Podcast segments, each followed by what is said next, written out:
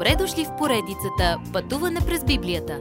Това е едно пътешествие, което ни разкрива значението на библейските текстове, разгледани последователно книга по книга. Тълкуването на свещеното писание е от доктор Върнан Маги. Адаптация и прочит, пастор Благовест Николов.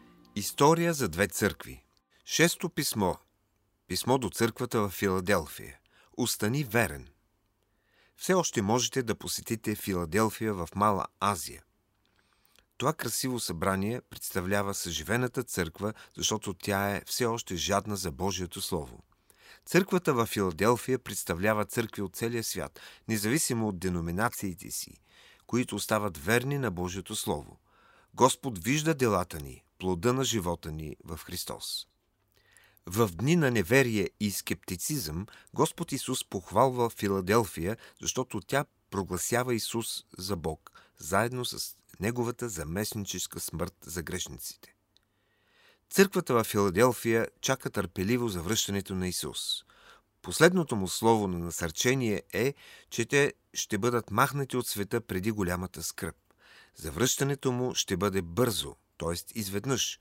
Това е надеждата, отехата и Божието обещание към църквата. Исус после показва видение на Йоанн за това, което ще бъде новата ни идентичност и достъпът, който ще имаме в Неговото име до новия ни град. Като граждане на небето ще минаваме свободно на тази земя или където е да е в Божията Вселена. Сам Бог ще ни даде ново име в знак на личното ни взаимоотношение с Него. Седмо писмо до църквата в Лаудикия. Запали се за Бога. Лаудикия е последната спирка.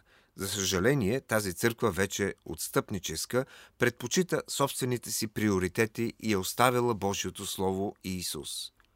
Господ я кани да се покае, но тя не иска.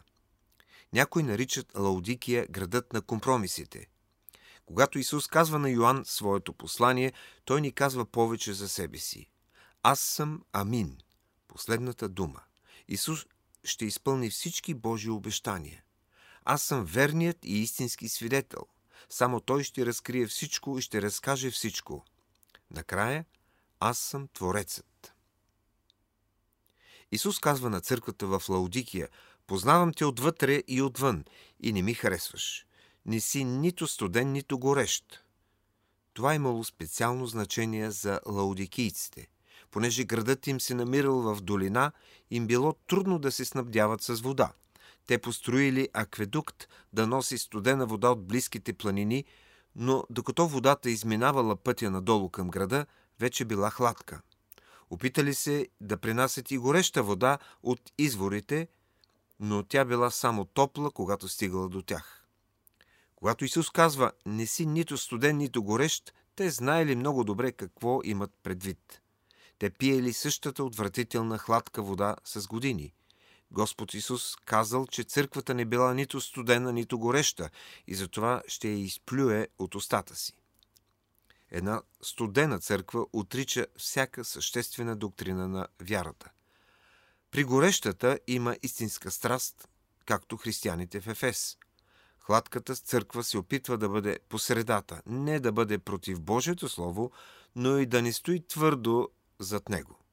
Това е най-лошото лицемерие. Исус казва, казвате, че ме обичате, но не го вярвате. В последното си послание до църквата Исус казва, възпламенете се, запалете се за Бога, покайте се. Не е твърде късно. Исус кани всички да дойдат при Него. Стоя на вратата и хлопам, казва Исус но ще трябва да му отворите вратата, за да влезе той. Следващият път напускаме земята и отиваме на небето. Уважаеми слушатели, вие чухте една от програмите в поредицата Пътуване през Библията. Ако ви е допаднало изучаването, заповядайте на www.ttb.bible, където има много и различни програми на български язик. Ако свалите нашето мобилно приложение от ttb.bible, ще получите достъп до систематично изучаване на всяка книга от Библията.